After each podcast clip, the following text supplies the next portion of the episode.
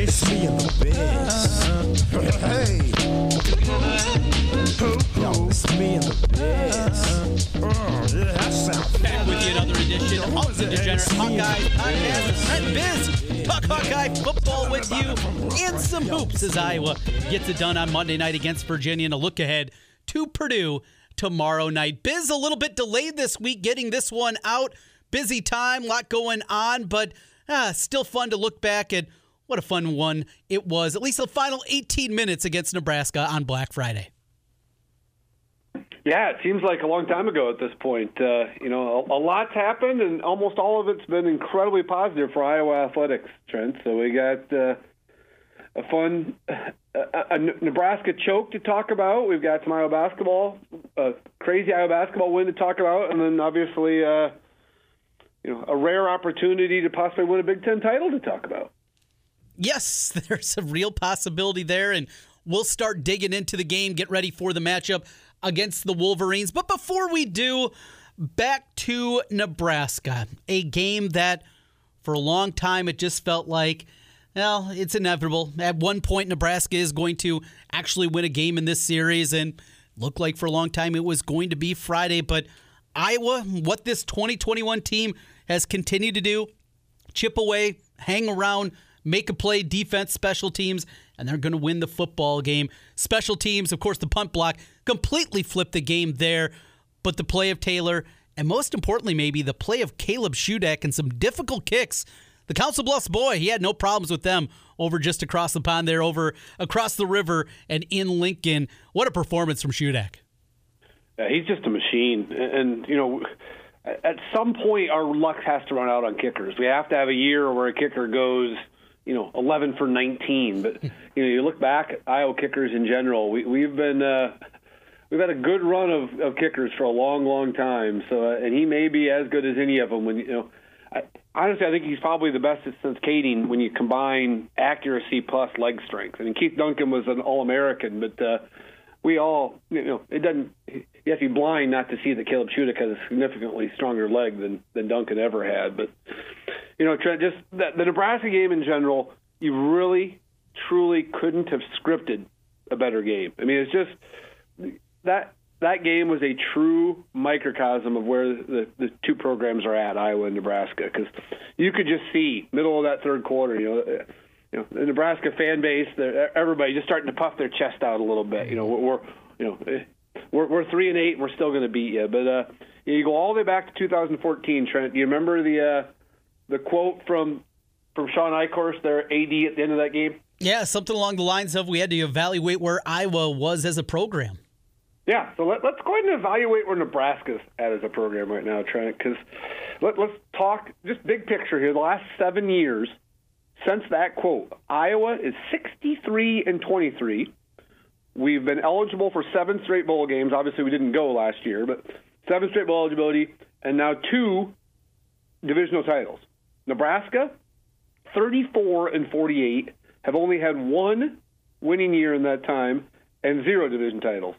But uh, it just the last 18 minutes, I, I feel like I said, true microcosm where the programs are at. You've got one program in Iowa who hit by the flu beforehand, TD overturned early in the game, you fumble inside the five, you're down 15 with, with 16 minutes to go. You had every reason to pack it in and, and you know, just accept the fact that it wasn't your day. I mean, just like you said, it didn't look like it was going to be our day. Things were not going our way. But we kept grinding, we kept grinding, and we found a way. On the flip side, you've got a Nebraska coach who I assume you saw the post game comment, but his exact quote the block punt was the game. What? Uh, this is the leader of your program announcing that uh, the moment adversity struck, the first time you had anything go bad all game, the game's over. Mm-hmm.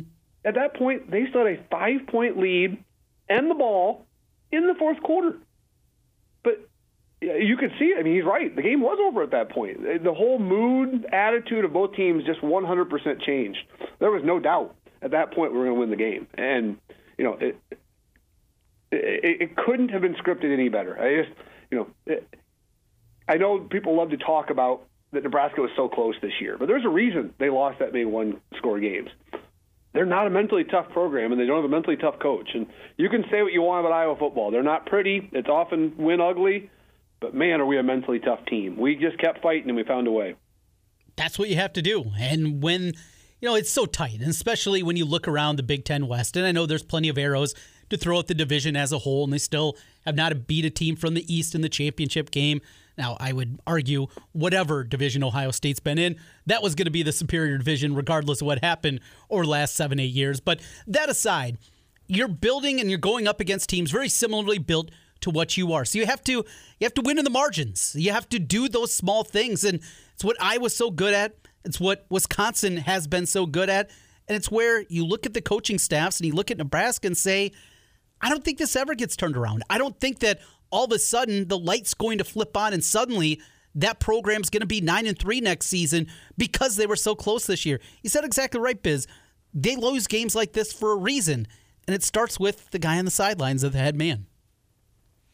Yeah, well, I, I assume I, maybe you didn't see the breaking news right before we started today, but uh, no more Adrian Martinez. Mm-hmm. Just uh, just put his name in the transfer portal within the last probably half hour here, which I'm not sure anybody's surprised by it, but still, I mean, that's major news. That is your all-time career yardage leader deciding, and I don't know if it's a mutual decision or he decided on his own, but he decided, I'm done. I'm moving on, and not that I'm done playing football because he certainly. I mean, you if you've read his uh, response, he's, he's going to go find somewhere else to play. He's ready to move on and and move on from the program, which uh, seems to be a pretty common theme for all of their uh, their skill talent the last couple of years. Well, and uh, one thing, there's a lot of speculation that he'll end up at Kansas State. Skylar Thompson, the fine quarterback for the Wildcats, is graduating, moving on, and his girlfriend apparently is a soccer player at K State. So a lot of people connecting the dots there. I'll tell you what, going from Scott Frost to Chris Klieman, yeah, I could see some improvements happening there. Talking about a guy that actually knows how to win football games and doing those little things compared to Scott Frost, that's a big upgrade, upgrade for Martinez. Uh, anything's a big upgrade for Martinez. I mean, I, I feel bad for that guy. He was kind of the whipping boy of the program, and I think finally, midway through this year, everybody realized the whipping boy was you're pointing the finger the wrong direction. Go point it at the coach, not at the kid that's been busting his butt. So, but let, let's let, let's move on Trent, from uh, bashing Nebraska, which we could probably do all day long. But uh, I had Statboy look into uh, blocked punts for touchdowns in, in uh, the history of Iowa. It's kind of a you know, my question to Statboy, it felt like, in my memory at least, when we blocked punt for a touchdown, it usually equals a win. So I had him dig into blocked punts for touchdowns during the Ferentz and Fry era. And you ready to uh, go down memory lane? Yes, yeah. I, have already got a couple that are jumping to mind, but let's go through it. Yeah, so there's. It doesn't happen that often. Obviously, for a while we used to block a lot of punts, but block punt for touchdown is another thing. So it's only happened 15 times. This is the 15th time it's happened since 1979. So, ironically, Trent, the last time we blocked a punt for a touchdown before last Friday was the 2014 14 game. Yeah. and if you remember that one, it really wasn't a blocked punt. It was Nebraska blocked or punted it off their own lineman, and then uh, Drew Ott scooped it up and, and scored from 12 yards out. But it had been seven years since we blocked them for a touchdown. But so some some fun stats. First, we are 12 and three in the games that we blocked punts for touchdowns. So uh, I was generally right. We, we if a block punt for touchdown usually leads to a good outcome. Amazingly enough, Trent, the 14-yard return by Kyler Fisher was the second longest return hmm. that we've ever had for a blocked punt. Obviously, can you remember number one? The longest. Longest return of a blocked punt for a touchdown. Oh, you were there. I was there. Oh, Adrian Clayborn. yeah, Penn State, yeah, the yep. whiteout. Adrian Clayborn picked it up and ran 53 yards. The others, zero yards, 10 yards, zero yards, 10 yards, one yard, 10 yards, zero, zero, zero, zero, seven, one, and 12. So uh, that leads you to believe we, we don't uh, we don't get too risky unless they're they're deep in their territory. But uh, and the Clayborn one, obviously, we weren't going for a block punt. I just got got kind of lucky, but but yeah, second longest uh, scoop and score you've ever seen in, in our, our our lives. Would not have thought that, but all right, there we are. What else we got as we look back at block punts for TDs? Two, two more. Um, first of all, it uh, confirms when you look at the numbers just how great our special teams were between 02 and 5. Mm-hmm. In that four year period, we blocked five for touchdowns, you know, 2 and 05, including in back-to-back bowl games and the LSU and Florida bowl games in 04 and 05. So, yeah, and then we had a huge gap in there where we, you know, hadn't done it for a long time, and so we had more in that four-year period than we've had in the 16 years since. Matt Malloy, Scotty Bolin. Who else we got uh, names that we're going to go through? Oh, now you got to make me go back and look for the text and stat boys. Hold on. Yeah. Oh, while I'm looking, I'll tell you the one last fun stat. There's a quiz question for you. Okay. This is not an Iowa blocked punt. This is an opponent's blocked punt. In 1983, there's a stat boy bonus here. In 1983, Iowa beat Michigan State 12 to six. Michigan State's only six points came on a blocked punt for a score. Name that Spartan who picked it up and ran in to score. Phil Parker. Phil Parker, exactly. so that's a only stat boy could dig up that nugget. So uh, 12-6, but Phil Parker with the uh, the blocked punt. So that's why he's All the best. yeah, the 02 to 05, it was uh, Mike Follett blocked it against Utah or recover against Utah State against Purdue that same year in 02. Jameer Roberts had one. Ooh, number seven. And then, yep. And then we blocked one in 03 against Iowa State, and uh, he has Smith listed as recovering. I'm not sure who Smith would even be. Cameron Smith. Does that ring a bell? But then you've got Mike, you got Matt Malloy in Uh-huh. 04, and you've got Considine picking it up in the, in the LSU game in 05. So there's your, your returns. Um, the games we lost, the three losses, was the, the Drew Ott game in 2014. You've got Timmy Dodge back in '99. You remember Rockwell? Swaledale. Yeah. Good Nebraska. We lost 42 to 7, but Timmy Dodge scored the only points on a blocked punt. And the third one, way back in 1988, we lost to Colorado 24 to 21, but uh, special team superstar and NFL legend Merton Hanks got one in that game. So, but uh, yeah, generally those are the only three times we've ever lost. 12 and three, so a blocked punt for touchdown usually equals a Hawkeye victory. Like that. Let's get another one on Saturday. What do you say? Yeah, that'd be nice. Anything else from Stat Boy on block punts? Nope, no. I think we're ready to uh, we're ready to move on and talk uh, future. Uh, let's uh, the other stat boy information. he- He's got. Uh, let's kind of tie tie this season in a bow, Trent. Let's talk about the uh, the season in general because uh, you we talked about before kind of best case and worst case scenario seasons. With best case scenario being 2019 when we hit our skid this year, and, and worst case scenario being the 2006 collapse.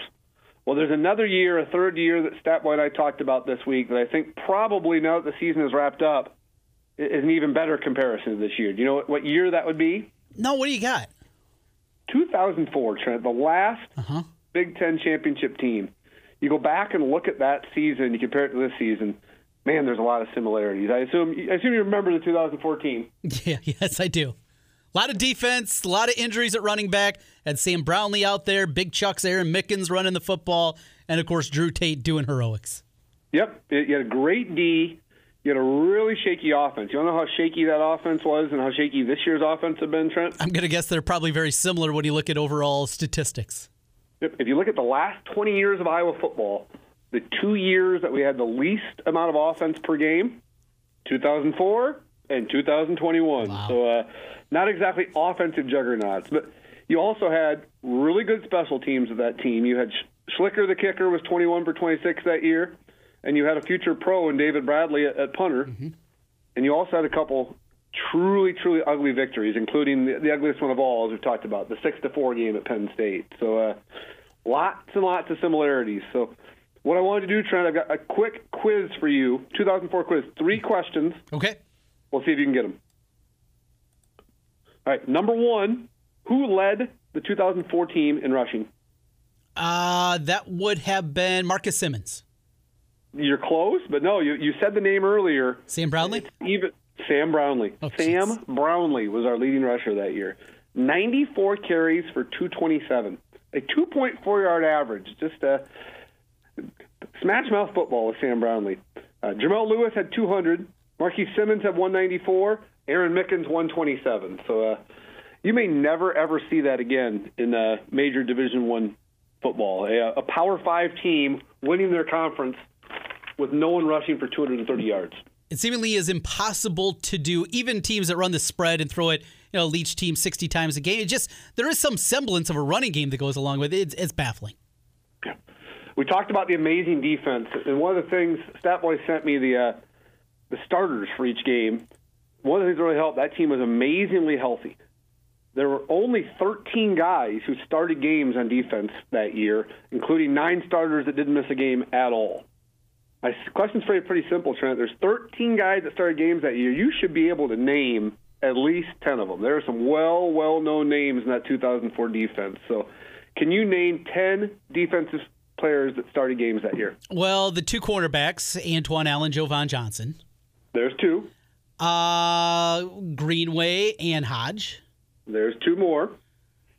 Uh, defensive line, Babineaux, Babineaux, Roth. Roth. You got six so far.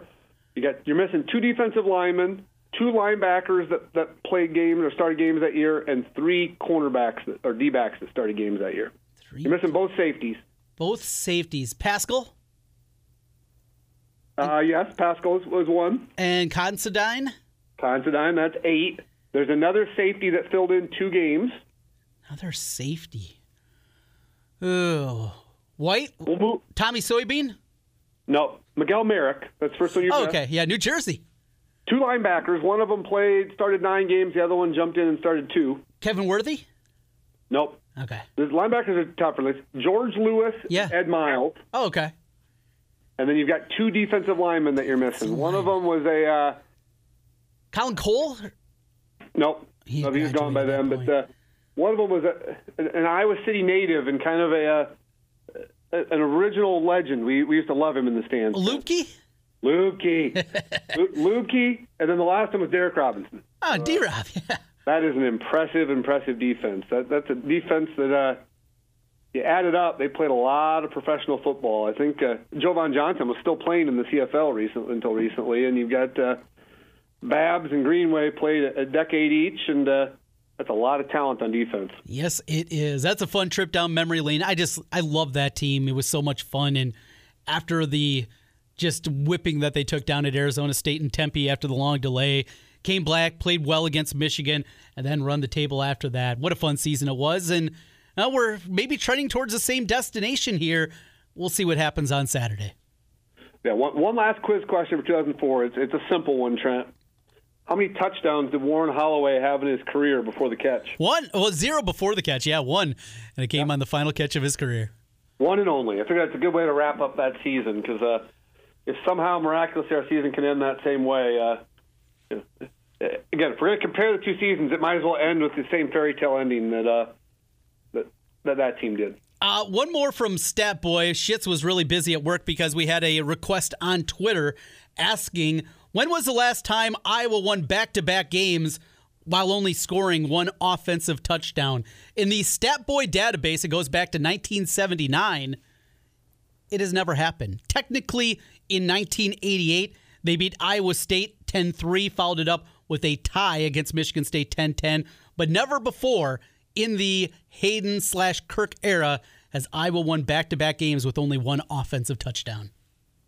I feel like that's been like a weekly trend of our podcast this year, Trent, is finding something that this year uh, has never happened before. Yeah. So, yeah, let, so let's hope let's hope we're talking about uh, Kirk has never had a uh, Big Ten title by himself. That we never had a you know not Outright, terrible. yeah. Let's, let's hope next week we're talking about a, another uh, never happened before.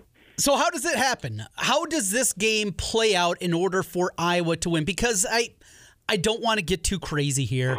I know the media is absolutely in love right now with Michigan after what they did last week, the physical domination that they had against Ohio State, but the way they play, the way Harbaugh likes to play games, it feels like it's setting up that this is going to be a four quarter game. I'm excited. I'm optimistic, and you know I'm normally not the most optimistic guy as it pertains to Iowa athletics. I'm going to guess you're in the same boat. Well, I know why you're optimistic, Trent. You're optimistic because Spencer Petras is back on, uh, under the. That is not the reason. Well, we won't, we won't get into your angry mid-game uh, rants that you had, and you know, we I can spend 20 minutes making fun of you on that, but I'll, I'll let you off the hook here, Trent. You're, uh, know, uh, the, the fact of the matter is, whoever the quarterback is, Petras or Padilla, neither one of them are uh, neither one of them are great by any means. But I agree with the decision. I know you don't. Um, I agree with it for one reason only.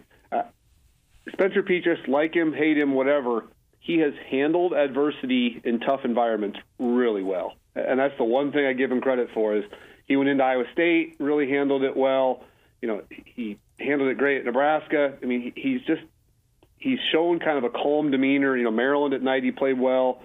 Uh, you know, he he handles those situations well. And I just thought the first half of the Nebraska game, Padilla, that was the first time he'd ever had a true road environment, and it showed. I mean, he he that he had kind of that deer in the headlights look a little bit. So again, if we have to rely on the quarterback on Saturday, we're probably in deep trouble. Just uh, we need him to be a game manager, and, and so. You asked how can we win it, Trent? I, I've got three three things I think we need to do well.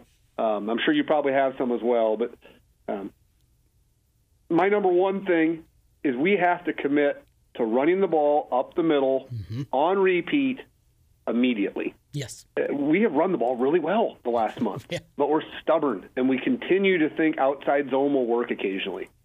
Let's not overthink it. We've got the best offensive lineman in the nation and possibly the best center in the last decade. When we run the ball up the middle, we are a really good running team. And finally, finally in the fourth quarter of the Nebraska game, we finally said, you know what? We can just run the same play over and over and over because they can't stop it. And we did. And we finally busted over 55 yards. So we've got to commit to doing that early and often. And honestly, I don't care if we run the ball up the middle three times in a row and get one yard and punt. Keep doing it. That is the best way we can win this game. You look at Michigan's run D, Trent, it's not that great. Here's the numbers they gave up 196 yards rushing to Rutgers, mm-hmm. 199 yards to Michigan State, 181 to Maryland, 140 to Nebraska. Those are four. Or Michigan State's good, but the other three are four. Three very mediocre teams that all ran for 140 yards or more against Michigan. So it's doable. It is. It, doing it. I, I was looking at some numbers at Pro Football Focus, and we know Aidan Hutchinson's a stud. You, you know, Ojabo's incredible. Those two guys off the edge are as good as I was going to see and maybe seen in a long time. The defensive tackles, Smith's good. The other one, Hinton, is not nearly as good. But the other thing, they're two inside linebackers in the scheme they play in that eh, kind of hybrid 3 3 5 stack look that they have. Their inside linebackers have not been good this year. You mentioned some of the numbers there. It's not great. You're right. And this is a kind of game where if Harbaugh wants to play in a phone book eh, phone booth and he wants to have this thing be an old school grudge match, I think it plays into Iowa's hands. I, am not getting crazy here. If it comes down to a game where Peach just got to throw it 25 times and they got to drop back a bunch, it's going to be ugly. But you're exactly right. Run the ball, run it up the gut, power football, get out the air horn. Let's go. Yep. Yep, that's that's my number one. My, my number two, Trent, is same thing we talked about the Wisconsin game. It was one of the keys to the Wisconsin game, and our coaching staff refused to follow it. It is punting is winning if we get behind the chains, if we get to a third and 14 or a second and 12, just run the ball. Don't get behind the chains and try to get greedy. What lost us the Wisconsin game? Well, a lot of things, but uh, what lost the Wisconsin game in the second quarter? Twice we decided third and long, drop back and pass. If we do that, Aidan Hutchinson is just going to tee off on our tackles. So just accept it. Accept the fact that on third and 14, you are not going to get a first down. Yeah. Run the ball and punt. Mm-hmm. Like if we try to get aggressive when we get behind the chains, if you get behind the chains, just accept it. That possession's dead, and move on. Because if we drop back and pass in obvious passing situations, Aidan Hutchinson will kill us. And so, it was the key to the Wisconsin game. I think the key to this game is cut your losses when you fall behind, and just accept the fact that we're going to have to punt the ball five, six, seven, eight, nine times. It's, it's okay. Punting's winning like those, and you're exactly right. Third and 14, you're not going to be able to make a play. Just go with the inside draw play. Maybe you'll pop one. You know, uh, late in uh, Hayden's career, seemed like they ran that seemingly every third and long. But in a game like this, sure, eat some clock. Let's go. Get the defense out there on the field. All right, there's two. Where's number three? Well, the third one, Trent, you and I are both big fans of the uh, the Solid Verbal podcast, and they have a uh, a quote they always talk about the, the let down look ahead sandwich. Mm-hmm. Well, this is the world's biggest yeah. let down look ahead sandwich. You can't possibly come up with a bigger let down look ahead sandwich. This is Michigan coming off their biggest win obviously the Harbaugh era, but probably the biggest win in the last 20 years. And they're looking ahead at possibly their biggest opportunity to win a national championship in the last 20 years. So this is the classic letdown look ahead sandwich. So we have to come out and jump on them early.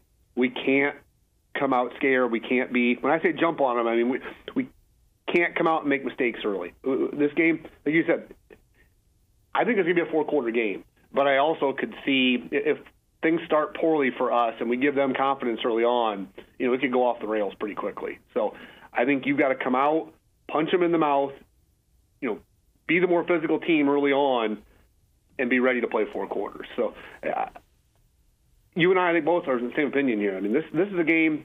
I'm not sure we can win it, but I think we can be in it, mm-hmm. and that's all you can ask right now. Is and, and so you got to come out right away and punch them in the mouth. Be, be the more physical team right away. Let them know we're not Ohio State. We're not this finesse team. We need to pound the football over and over again. And on defense, we got to come out and hit them. I mean, it's watching that Ohio State game. Ohio State just isn't a very physical team. We got to come out and just be physical. Show them that we're we're there to play four quarters and come out right away. So, I we're both like I said. I'm cautiously optimistic we can make this a game, but uh, you know, I, really really hope we come out with the game plan of we've got to be the more physical team. Right there with you. That's what Michigan did a week ago, and now you got to come back and punch them in the mouth. Scary thing is, Hassan Haskins is playing incredibly well, and even when the plays where it looks like he's got two, he gets six. And Corum, even though he's banged up, he's really good too. Going to have to be great there. The way they throw the ball, though, I think sets up incredibly well. Another a uh, couple more numbers to throw your way. Cade McNamara uh, this year, 14 touchdowns, three touch, uh, three interceptions, thrown for just shy of 2,300 yards. He's fine, whatever. But this one really surprised me. He has actually been much better this year when he's been blitzed, as opposed to when he has not been blitzed this year. Well, what does Iowa do well? Yeah, they sit back in their zone, make you make a read and make plays there. I think this also sets up incredibly well. If we can just at least slow down that running game to a certain degree, make McNamara be the guy that beats them. I, think they got a chance here. The way that Iowa defense is playing, it's crazy, bits. We're talking ourselves into it here. I'm getting excited. Last time I was well, this pumped up, uh, didn't go very well. They're going to get their rushing yards. I mean, the fact of the matter is, they're a really good offense and they're a really good running team. They're going to get 150, 200 rushing yards. I mean, Minnesota did that against us. I mean, Nebraska did until they decided to stop uh, doing what worked. I mean, we're going to give up our yards. I'm fine with giving up six yard runs. We'll, we'll live with that. I mean, it, it's you can't give up the big plays. Force them to go 12, 15 plays and, and assume at some point they're going to make a mistake. At some point they're going to shoot themselves in the foot. I mean, that's been Iowa football to a T all year long. Is be patient, let the other team make mistakes. The pressure is all on them, and so if we can, uh, it, it, you know, like I said, we can make it a four quarter game. Boy, at some point you got to like our chances that they're going to make a mistake because they've got all the pressure in the world on them, and we're there. Uh, we weren't supposed to be there, and we can play uh, free and loose and, and see what happens. And that letdown, I, I think, is absolutely monstrous, as you said. Biz, it's going to be fun. Looking forward to it. I wish I was going to be there with you, but uh, fortunately, family, a few other things got in the way. I'll tell you, though, being there in 2015, that environment for people, and I'm sure a lot of people may be listening to us on the drive over. Get ready. That environment, the way the buildup goes, the day just hanging out in Indianapolis, the fan fest they have set up. If you got your kids or you just want to do a little something different other than be bellied up at the bar, it is so much fun. And Michigan being there for the first time ever, too, boy, it's going to be a great environment. Yeah, it really is. I mean, and the thing I'm most excited about is that 2015 game, just the effort level of both teams was just off the charts. I mean, Iowa played insanely hard, Michigan State played insanely hard. You know, I think you're just going to see that same effort level just across the board. It's mm-hmm. just the desire and the excitement that you see from the Iowa players this week. It, it's you know, it, it's hard not to be excited. I mean, it's just watching them and the comments they made. I don't know if you saw Kaevon Merriweather, but he just seemed seemed giddy. He seemed like a, a kid, a little kid talking about Christmas. I mean, it's just the excitement level across the board. That's why I said I hope we don't come out and lay an egg. Let, let's come out and battle and make it a four quarter game. I don't think we will, but you never know. I mean, it's things go bad early on; it could snowball on mm-hmm. you. But Wisconsin let's, let's game. Just hope, let's just hope you start the fourth quarter. We're within a score, and uh, at that point, uh, who knows? anything can happen. Anything can happen in basketball too, but I don't know if anything positive is going to happen tomorrow night. Fun win against Virginia on Monday. Not a vintage Virginia team under Tony Bennett, though he is still devilishly handsome. Regardless of that, though, it's Purdue, the now number one team in the country after the Duke loss. And well, we know it hasn't been many pretty trips over there. Well, last time I was in a Rose Bowl, it went pretty well back in 2015 16, but usually not a fun road trip to West Lafayette for the basketball team. Yeah, I don't know. I have zero expectations for tomorrow's game, but uh, you know that's why winning that game on Monday was so important mm-hmm. because you know it, it, that's it's probably likely that we may lose the next three games. I mean, maybe next three. four. The Utah State game's going to be tough too. Yeah, but I mean, you look at it. I mean, we're probably going to be underdogs the next three, and so even if you lose the next three, you come out of that seven and three with the win against Virginia. You know, you're okay. And so, uh, but you know, I think this team will battle Purdue. I don't think they'll win, but I, I don't see it being a 40 point blowout either. I think we'll, I think we'll lose by 15 to 20. But I, I hope, I hope at halftime it's at least a ball game. You know, this team's, as they saw on Monday, they, they've got some toughness to them, and you know, they've certainly got some flaws. They're, you know, Purdue is a terrible matchup for us, but uh, they'll battle. They'll keep fighting. They're, uh, you know, the thing that impressed me most about this team you go to Virginia and only have four turnovers against that type of defense. You're, you know, that that's that's hard to do. This this team takes care of the basketball, and they, uh, as we've seen, they can really score. So if they if they get hot, you never know. Never know. Just get a chance. Go out there. You know, we've talked about the play, obviously, of Keegan Murray, and he continues to play at an incredibly high level. I, I didn't even realize it till I was looking at the stats uh, just yesterday.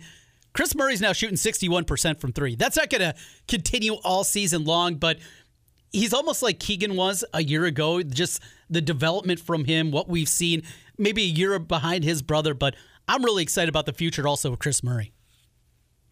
Well, and I've said all along, Trent. I mean, in high school, he's a great shooter in high school. Also, I mean, he is a shooter. Is he a 61% shooter? No, but can he shoot mid 40s? Absolutely. I mean, he can shoot the ball. And the thing you have to love the most about him, he is fearless. He uh, he's not afraid to shoot. I mean, he, uh, you know, there are times when he probably shouldn't be shooting, especially on some of his drives and, and moves to the hoop. But uh, both the Murray boys, uh, they don't lack for confidence. They, they, they, I think every time the ball goes up, they think it's going in, which uh, that, that's half the battle sometimes. As we've seen with some Fran's teams in the past, they've had some guys that seem to lack for confidence in big moments. This team, this team doesn't seem to have that. They, they, they struggled. The second half wasn't pretty, but they never backed down, and they, uh, probably deserved to lose uh, on Monday, but they found a way to win, which that's uh, that's not always been, as we've griped about in the past, that's not always been a sign of uh, Fran's teams in the past. Very, very true. Yeah, we've had plenty of those conversations throughout the year. I'll give you two and two right now over the next four. You taking it? Oh yeah, yeah. I, I think you know, I think we have a decent chance against Illinois next week. Mm-hmm. I don't think they're playing all that well, but no. uh, you know, Hilton's going to be rocking. I, I just think the likelihood of us going into Mackey Arena or Hilton and winning is, is pretty low. So if, if we can beat Utah State, beat Illinois, and go two and two, I think that's not only would I take it, I would I'd sign up for it right now. I mean, that's I think that'd be considered a, a really good stretch of basketball if you go three and two out of that group of five. With that, Biz, let's get some picks as I think we're both going to be probably uh, laying the points with Purdue tomorrow in basketball. Let's get to football picks as you take a commanding lead after last week. I was trying to chase you down. I was with you like in Michigan. I went the other way, and that was a disaster. Here we go this week as we get going. Biz is 21, 16 and 1. I am 17 and 21. Let's start it up. Iowa, Michigan. What do you have? Wait, it's a last week you were you were bragging about being close. This week you just kind of casually skimmed over the fact that I think I pretty much locked it up at this point, Trent. But we still got bowl games. We got plenty of other things we can do. Yeah, but I, am on a roll, three zero last week. So. Yeah, that's good. What are we What are we starting with? Game of the week or Iowa Michigan? Iowa Michigan. Let's take uh, kick that one off first. All right. So, well, I, I'm going to go with the same theory I had last week, Trent. Uh, I picked the over last week and, and it hit. I think same thing this week. I, I think 43 and a half is just too low. I think both teams are going to put up a few points in this game. I, I think I think we can put some points on them, and I think you know they've got a good offense. I think this is maybe similar to the Nebraska game. I think it's going to be mid 20s. Uh, uh, winner's going to get upper 20s, and you know, both teams get to 20 or above. So give me over 43 and a half. Uh, I'm going the other way in a different direction. I'm using a bet that we've never used before, but I was floored when I saw this number. Michigan team total. What do you think it is? Michigan team total got to be 27. Yeah, it's 27 and a half. I'm taking the under. 27 16 basically is what they're figuring. Yep, and I'm taking the under all day long. I, I get it. I understand it, but I'm just betting on Phil Parker here. Give me Michigan under 27 and a half. I absolutely love that one. Well, the big national game of the week is Georgia Alabama. Crimson Tide underdogs and significant underdogs for the first time. I, I have my concerns, Biz, about Saban being able to push those buttons, but that offensive line is brutal. They scored three points in the first 58 minutes against Auburn. Georgia's a completely different animal. I know some people maybe see the number approaching a touchdown and get scared. I just can't do it. I'm going to lay the points. Give me the Bulldogs. Yeah, I refuse to. I refuse. Everything screamed you should bet Georgia in this game, but I refuse to bet against Nick Saban in uh, these situations. So I think Nick Saban knows what you know, which is offensive line cannot hang with with Georgia. So I, I think Nick Saban's going to pull a uh, a game plan straight out of the Kirk Ferentz playbook. He, he's going to mm. slow this game up. It's going to be ugly. It's going to be low scoring. Give me under fifty. Under fifty in the Alabama Georgia game. We wrap it up with our pick of the week. Biz, what's your favorite play on a limited betting menu? Give me Kenny Pickett and the Pitt Panthers getting three, Trent. I, I like Wake Forest. They're a fun story, but uh, Pitt's just a better football team. And if you're going to give me a better football team getting a field goal or less, I'll take it. Taking Pitt over Wake Forest. What a championship game. And speaking of that, you think of the numbers they're going to do with that. All 22,000 people that'll be at yeah, that game.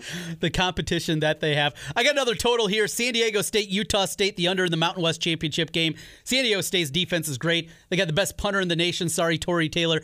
They are excellent. Under 50 and a half all day long in the Aztec, in the Aggies for supremacy in the Mountain West. Those are our picks as I still work to chase down Biz. It's not looking very likely at this point, but I'll see. Maybe I can get Biz to let us pick like 10 bowl games and I'll have an opportunity.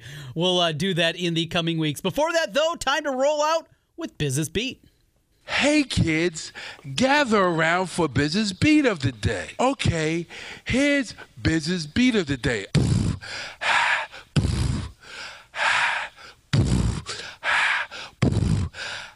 This is Beat This Week, Trent, is about uh, emotional Kirk Ferentz. Uh, I assume you saw the uh, the press conference. Uh, man, he was on the verge of tears three or four times, including when talking about uh, Chick Fil A.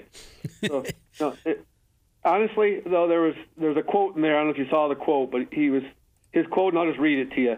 The best part of coaching is building relationships with players and watching them develop and succeed in life. The heart of coaching is in caring for the other person. The game and the score is important but how you treat each other will define you. Yeah.